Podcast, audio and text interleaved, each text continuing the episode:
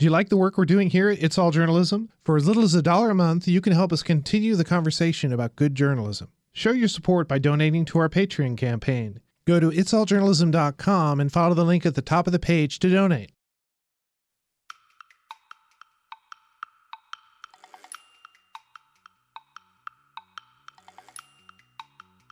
That's central to my notion of what it is to be an art critic, is trying to go deeper, to say something, I mean, this is going to sound pompous and hubristic, but try to say something that matters. Not just give the reader a tidy little summary of what there is in an exhibition or, you know, what's normally thought about an artist, but really try to give them something new to, to think about, try to move the conversation ahead.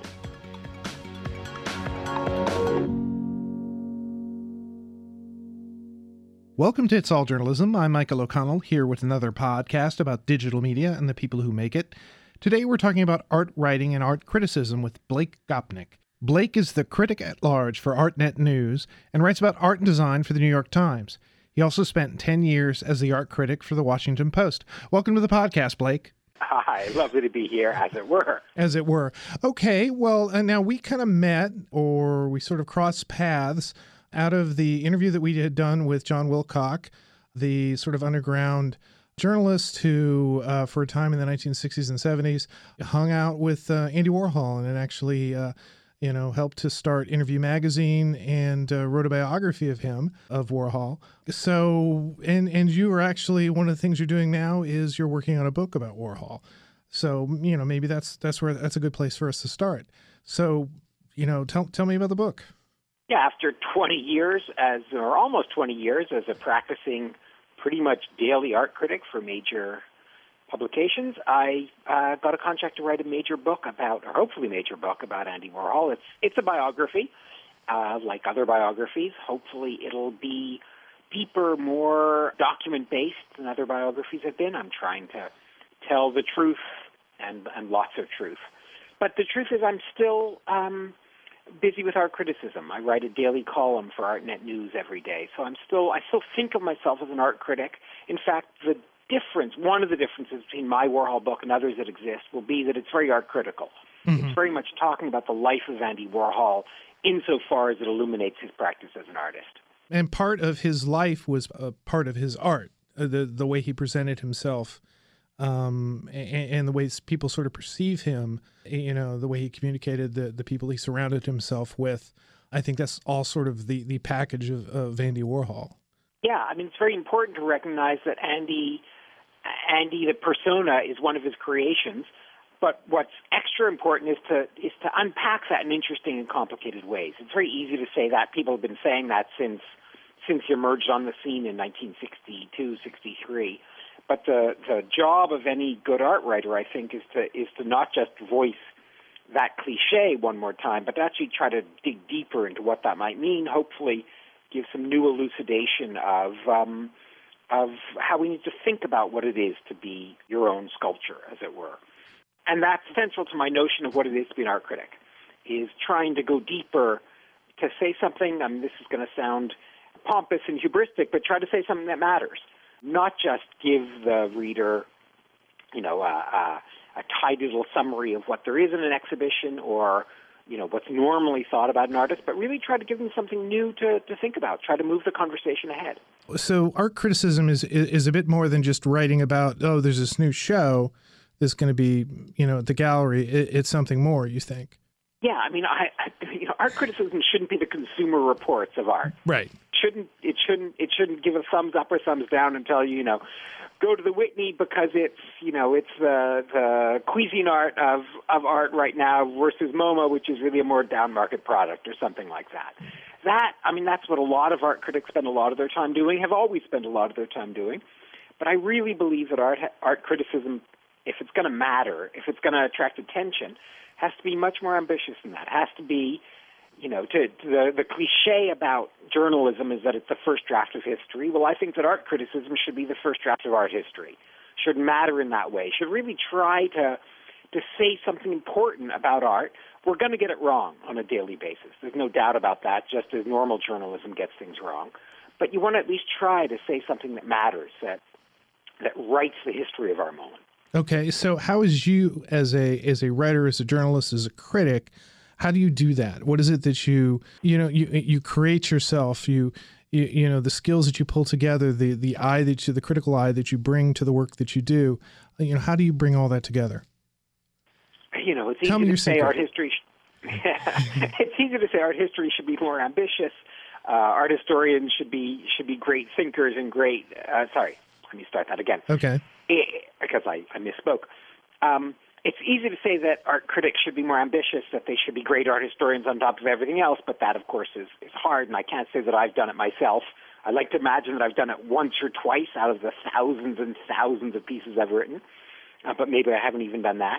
But I, at least I think the ambition should be there. I think that art historians should be a little bit like more like science. Uh, I think that art critics, rather, should be a little bit more like science journalists. Um, we should be some kind of intermediary between the smartest people who talk about art, the smartest writings of serious art historians, and the general public. That's, I think, an unusual model for our criticism, but it's one I, I like. There are people who spend their entire lives trying to figure out the smartest possible thing to say about a work of art. And those people are paid good money in universities and they're called art historians. And it seems a mistake for art critics to ignore them, even to have contempt for them. A lot of my colleagues, even colleagues I admire deeply, have a kind of ingrown, ingrained contempt for art history, for academia. But those people really are responsible for moving the conversation forward. That is, those people meaning academic art historians. They get it wrong. They can be unbelievably boring. They can be pompous. They can be obscure. But in the long run, they're the people who are moving things forward. And I think that art critics have to acknowledge that, figure out what art historians are saying that matters, and, and try to communicate that to, to the general reader.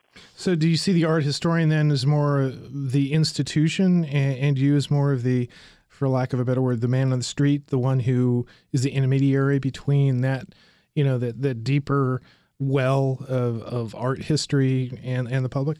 Yes, in a certain way, except for a couple of things. First of all, you don't want to be the intermediary, between the general public and an art history that's been dead for 50 or 100 years. Mhm. That's what too much of art criticism turns out to be.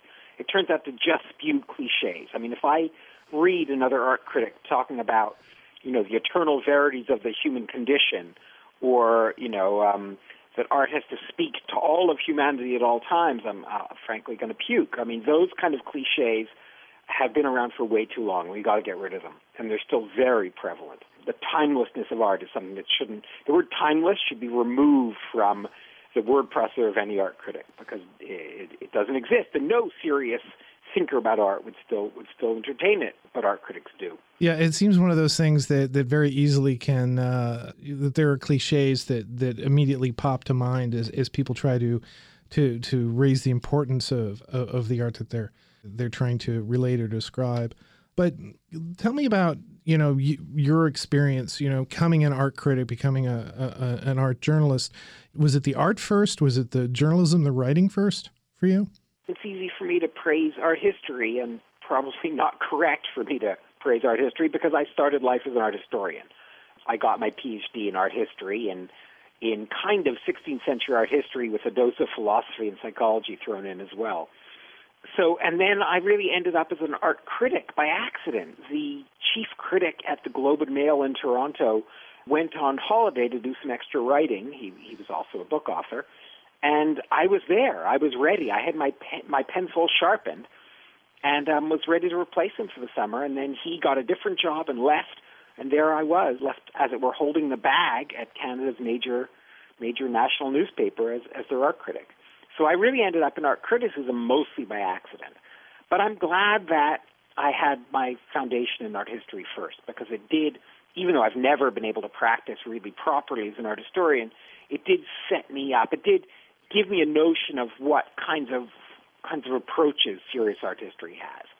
And then for 20 years, I've simply been writing vast, vast quantities of um, of art criticism at, at various publications that demanded, you know, a piece, two pieces, three pieces, or right now, five pieces a week.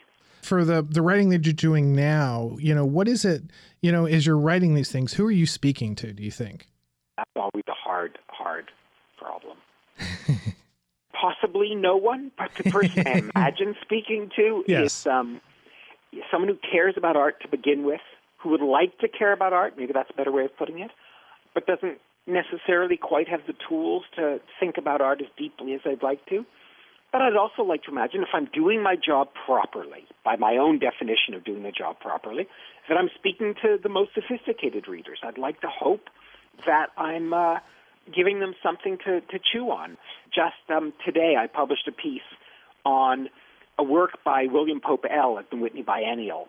And I was comparing it to, to 1972 feminist work of art called Womanhouse. And it all of a sudden struck me that the parallels between this 1972 feminist piece and this, and this 2017 piece by a, an artist known for black activism, that there were links between them.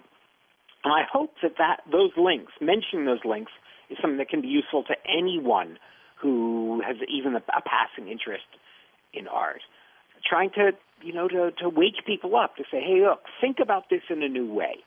That's, for me, is what art criticism is all about. And that should be relevant to an audience, you know, to any kind of audience, from the most specialized to the most general. Yeah, and people, you know, reporters who have beats, regular beats, who who write a certain type of, uh, you know, cover a certain type of thing, where they, you know, develop resources. They they sort of get, you know, cue into you know, I don't know if you're a sports writer, you're going to know who all the sports teams are and all the coaches and the players and everything. And I would imagine in your realm that you're you're, you're sort of cued into similar sort of things the galleries the the shows the art the the artists that that people are talking about and you know how much of your beat is just sort of keeping track of that and just you know picking and choosing what you think is what you want to cover you know that's that's a very important point a big element in any art critic's work involves simply pointing to things, what philosophers would call ostension.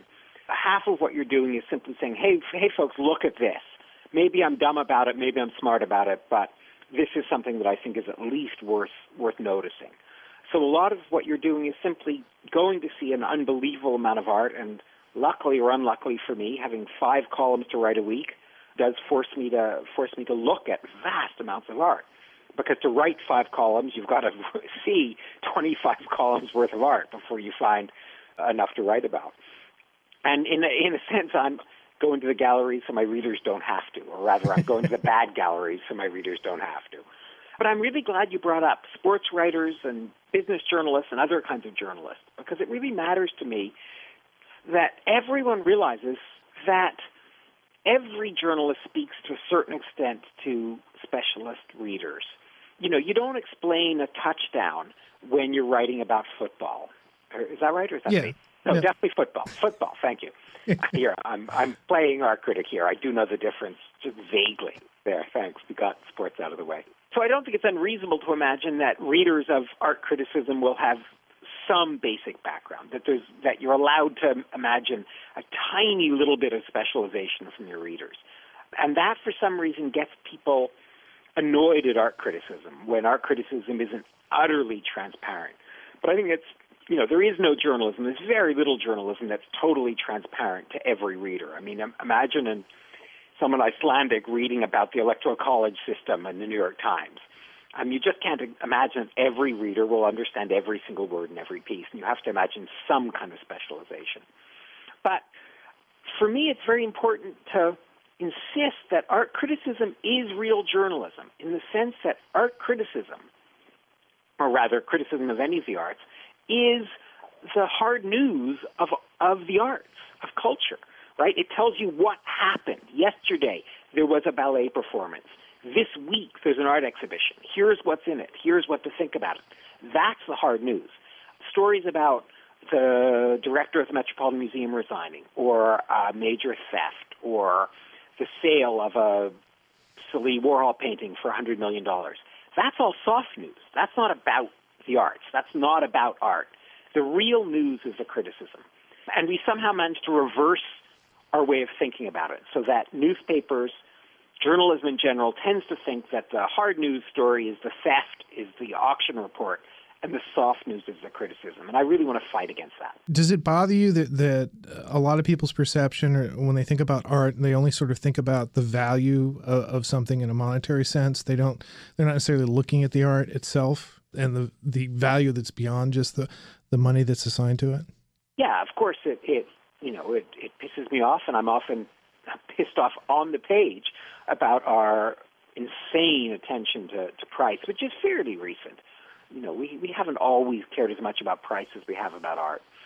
But it's also normal. I mean, the, the most important thing about art, and the thing that I try to communicate when I'm writing, is that art is incredibly difficult stuff. That good art is utterly demanding. I mean, when I've seen a good show or even sometimes just a good couple of works, I come away totally exhausted from the experience of trying to figure this stuff out. I mean, what is it they say that the brain uses? Is it 20% of our calories, 50% of our calories? Mm-hmm. Maybe that's why looking at art is so difficult, because it demands constant brain work. And it's not surprising that people would prefer something easier. We all know how to talk about money. Not intelligently, but we all know how to talk about it. So we're always going to be replacing the real hard work of talking about art with the ease of talking about money or thefts or forgeries.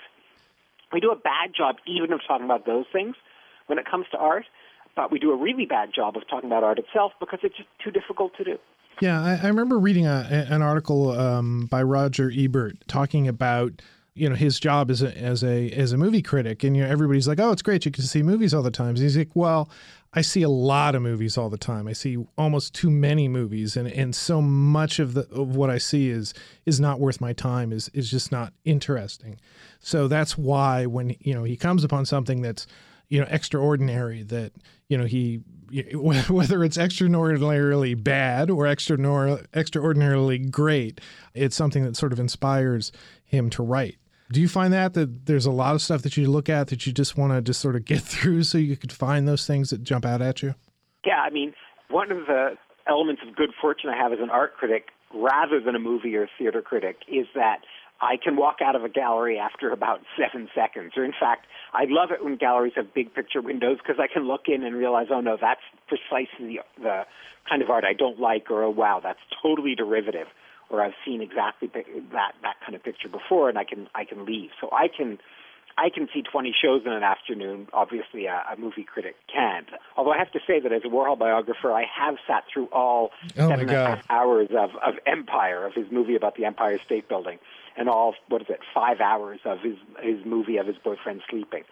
So I, I have done some some hard time with movies. This is a hard but luckily, time. only with good movies, not with bad ones. Oh my god, yeah. Uh, so. So tell me about Warhol. You used to say you've been working on this for 20 years. I mean, what is what has that bad, that experience been like to to have that focus and to dig so deep into that? If I said I was working on Warhol for 20 years, I misspoke. I've been an art critic for 20. Oh, I'm sorry. I've been working on Warhol for three or four. That's um, still a although, long time. I mean, even and it, the the reason I began a biography of Warhol is because over the course of 20 years, I've written you know quite a lot about him, as any art critic would have ended up doing and probably more than some art critics, I, I've always I've always respected Warhol and, and tried to take him very, very seriously. But, you know, Warhol is, you know, even people who hate Warhol, and some of my, my closest friends and colleagues in art criticism hate a lot of his work, have to acknowledge the vast impact he's had on art making and on the culture as a whole. You know, I've, I've now dug unbelievably deeply into him. My database of Warholian documents now is over 20,000. Wow. I'm literally, almost literally drowning in Warhol. And every single day, I discover something new about him that blows me away. I discover some new evidence for his utter brilliance. And I don't just mean that kind of metaphorically. He was actually an incredibly intelligent person, a person of real depth and complication. You know, just a, an artist with a with a fathomless interest in strangeness. So I, I have to say, I haven't become tired of him yet. I wish that all the artists I wrote at, wrote about as an art critic were as, as rewarding. You know, he made a lot of bad art, but he made so much good art that the bad art doesn't matter. And I even, this may be kind of Ptolemaic saving of the phenomena, but I even think that his bad art is a component in his larger goodness, as it were, that he needed to make the bad art because he was interested in bad art as a phenomenon. Um, he was interested in shit that sells, and you can't really be interested in shit that sells unless you're making a whole lot of shit that sells. Yeah. So so by by volume at least, he's moving himself forward, good and bad. So and it's fortunate that that as you dug as you dug deeper as you dig deeper into into his work that you're you're you're seeing so much more. It would be so terrible to put the time and the effort in and and suddenly discover there's nothing there or that it's somehow not as enriching. So then you know the the story you get to tell then is is so much better. Yeah i mean there are moments especially in the 70s and 80s where I I just can't stand this guy. I mean, he was he was a certain kind of social climber, though he himself hated having that word applied to him. You know, he had his superficialities. He cared about British titles and American wealth, but he was also at the same time always brilliant. And I'd even argue that his interest in British titles and American wealth allowed him to make all sorts of very strange art about those two phenomena that no one else could have made. So even his failures and foibles seem to me to, to fuel his art. He, was just a guy from Pittsburgh in the end. Uh, well, no. In fact, that's one of the things I've discovered. Oh. He was, yes, he was a guy from Pittsburgh, but being a guy from Pittsburgh in the 1940s was an incredibly lucky thing to be if you wanted to be an artist. He got an amazing education at Carnegie Institute of Technology, now Carnegie Mellon University and was exposed to the most advanced avant-garde art there at Carnegie Tech, but also at a gallery called Outlines Gallery in Pittsburgh. So in fact, this aw shucks kind of kind of character that we all know, this guy who scratches his blonde wig and says, I don't know, was in fact a very sophisticated thinker who just hit it, hit his light under a barrel. Because after all, if you seem stupid, uh, no one's going to attack you for being stupid they'll just be surprised when you turn out to be smart. One of the things when I was uh, preparing for this interview is I, I checked out a, a number of um, YouTube videos that, that you've done in, over the years, some of which were you, you did with the Post and, and other uh, publications. Uh, the Daily Beast, I think, was one of them. And I found it really fascinating where you're you're presenting, you know, in two or three minutes, uh, you're, you're talking about a piece of art or you're talking about you know an artist you know maybe an artist who, who'd recently died and their perce- you know how people perceive them. And it's really accessible and you know because they're so brief it, it gives you sort of a taste of you know art criticism and sort of the depth that you can have with something that you don't, you know, you may appreciate art in, a, in sort of a, a wide sphere, but you may not know a particular artist or, or can appreciate their works. But just being able in a few minutes of video or audio that you can sort of make that connection. Do you like, you know, having that, uh, you know, that ability to to speak to people in video and and video and handle on, online? yeah, I mean, the thing I love about video and and especially about the videos I did with another art critic, um, Christian Viveris Fonet, where we're either the Siskel and Ebert or the Laurel and Hardy of, of art criticism. Uh, what I particularly like is trying to convey the excitement I have, any good critic has, when they're face to face with a work of art. I mean, the, the great thing about art is not that it speaks eternal truths or that it, it's beautiful or sublime or any of those things. What matters to me about art is that it gets you thinking, it gets you responding, it triggers stuff. And if it's not triggering stuff, or you're not susceptible to having stuff triggered in you, something is wrong. And it's that excitement, the sparks that fly when you're really encountering work of art that matters more than anything to me. And the great thing about video is that it lets viewers watch that happen. So I don't care if they come away with specific facts about the work. I don't care if they come away with with uh, my analysis or even my thumbs up or thumbs down. What I really want them to come away with from the video is just a vision of what it is for someone who loves art and who spent a lot of time loving art, um, what it is for that person to encounter a work of art. Because that's what's so hard for many people. They don't have those fundamental tools, or they don't have the fundamental self confidence to say, "I'm just gonna gonna talk back to this art." I'm to see what it does to me. I'm to think about it and think new and think yet another new thought. I mean, I have a little aphorism that I like to trot out, and that I trot out too often, I'm sure, which is that art is a machine for thinking. It triggers stuff in your brain, and that's what video, I think, allows me to show to my to my viewers, and that's that's why I love those three minute, four minute, five minutes videos, because whatever else they do, they I hope show my enthusiasm, show me or me and someone else reacting to works of art, and that's that's really what art is all about. I I'm saddened by seeing so many people in museums through no fault of their own coming in and clearly just not knowing what to do, just wandering fairly aimlessly, not having the tools to to talk back to the art and let it talk back to them. And that those, tools, those most fundamental set of tools, is what I think art critics need to give to their to their readers and their viewers. Yeah, the, the one video that I that I'm thinking of that, that you and the other uh, critic did, well, there were two. There was one where you were you spent an hour in front of uh, Jackson Pollock painting, uh, which was edited down to five minutes, which I thought was really cool. And then, but there's this other one. It was a show. They were sort of like um, wooden like objects, desks, cameras, and things like that. But then there was this one that was a room, and it was it was supposed to be room inside a frame, and it was at, at an airport. That was at the TSA's, the screening, exactly. the screening facilities at an airport. Yeah, yeah. was completely in wood.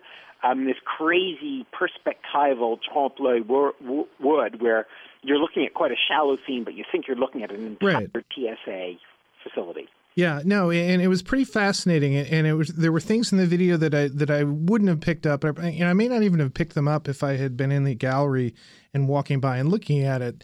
The the fact that it was within a frame, that it was at once a, a photo and, and but then also a sculpture, and that the sculptures weren't, you know, I want to say 100% accurate. They were they were all designed in perspective, so that they were they gave the impression that they were they were a photograph or they were a painting that, that was done drawn to present a particular perspective but as you moved around it nothing sort of seemed to line up correctly. It all got crazy skew as you move from side to side. Yeah so so suddenly the, the, the very still artwork begins to change. And there was another one that you did i remember for the post that was a sculpture that was in the rotunda at one of the art museums.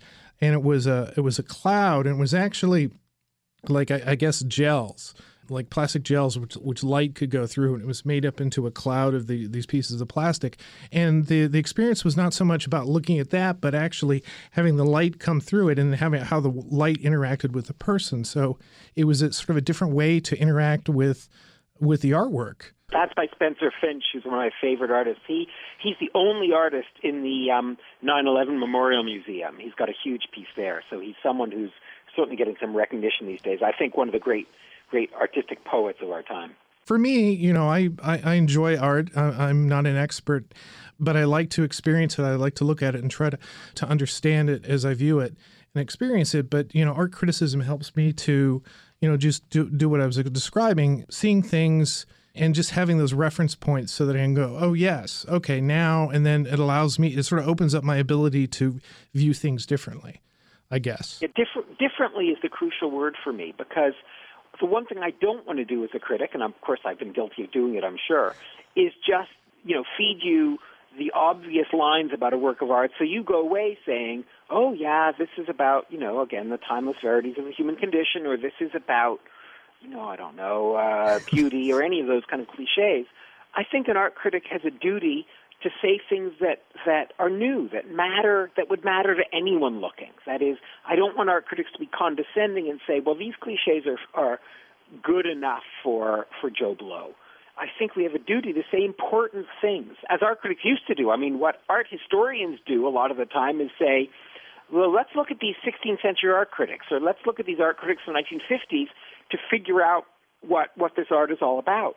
Well, I want to be that the art critic of the 21st century, helping future art historians figure out what's interesting to say about a work of art.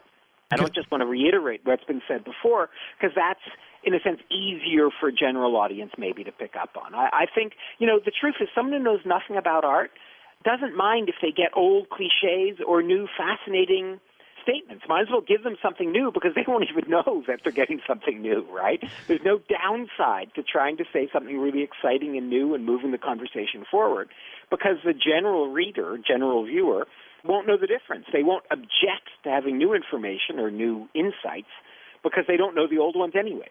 But the important thing in that is that the people who need who who have the ability to hear it and will be cued in by those you know those messages, they're going to be able to pick that up and they'll be able to use that. That's what one hopes. Yeah, that you know, I mean, it'd be pretty sad, and this is, I'm afraid, almost constantly the case in art criticism today. It'd be pretty sad if our art criticism meant nothing to the people who cared most about art, and only only a little bit to the people who know nothing about art. I mean, that that would be such a lack of ambition that it's almost scary to contemplate. But I'm afraid that's the sort of normal condition for art criticism today. it's hard to imagine a film critic having setting their sights quite so low, or let alone a sports writer, right? I mean, a, a, really good sports writer, and there are there are quite a few of them out there, really want to say interesting, smart things about the latest play in in soccer or football or baseball. They want to try to move the conversation forward. Why wouldn't our critics want to do the same thing? Yeah, I think I think you're absolutely right, Blake. This has been a great conversation. Thanks for being on the podcast. Uh, when can we expect the forthcoming book? Definitely before the year 2100. Uh, okay, promise. I can promise you that. No, in within a year or two. Okay, cool, cool. And, and people can find your work where? Well, almost everything I do appears in one form or another at blakegopnik.com, or at least there's a link to everything I do in blakegopnik.com. Even my um, my New York Times pieces have links to them from from there. So that's that's the clearinghouse for for everything Blake Gopnik does, for better or worse. okay, well, thank you very much. This has been great. Thank you, Michael. Next time on It's All Journalism. I think ultimately the the internet is a pretty messy place. When it comes to trolling, you can't get rid of them altogether. You got to find ways to cultivate community without feeding the nasty. And I think the number one way is to incentivize community leaders and the community itself to have a presence and a voice to set the tone. So it's not just the author of the article or the um, the moderator of this community, you know, constantly acting as a referee, but setting good tone so that you have all the contributors helping. You have a whole atmosphere of, of positivity where you're not allowing folks to do that harassment. In our next podcast, we talk to Daniel Ha CEO and co founder of the Disqus commenting platform. We discuss how online publishers can take control of their comment boards as a way to create better reader engagement. You've been listening to It's All Journalism, a weekly podcast about digital media. Find out more about us and download past episodes at itsalljournalism.com. You can also find us on Apple Podcasts, Stitcher, SoundCloud, Google Play, and Podcast One. This week's episode was edited by Nicola Grisco. Amber Healy provided our web content, Nick Dupre wrote our theme music, and I'm your host, Michael O'Connell. Hey, I've written a book. You can order copies of Turn Up the Volume, a down and dirty guide to podcasting on our website. Visit itsalljournalism.com and follow the link at the top of the page. Isn't it time you started your podcast? Do you like the work that we're doing here at It's All Journalism? Now you can show your support on our Patreon page. Follow the link at the top of our website and donate. For as little as a dollar a month, you can access exclusive content and receive updates about upcoming episodes. Donate a little bit more, and we'll send you cool swag like our It's All Journalism mug or a signed copy of my podcasting book. There are even opportunities for you to submit ideas for future shows or even appear on an episode. Go to itsalljournalism.com and click on the Patreon link to find out more. It's All Journalism is produced in partnership with the Association of Alternative News Media. Thanks for listening.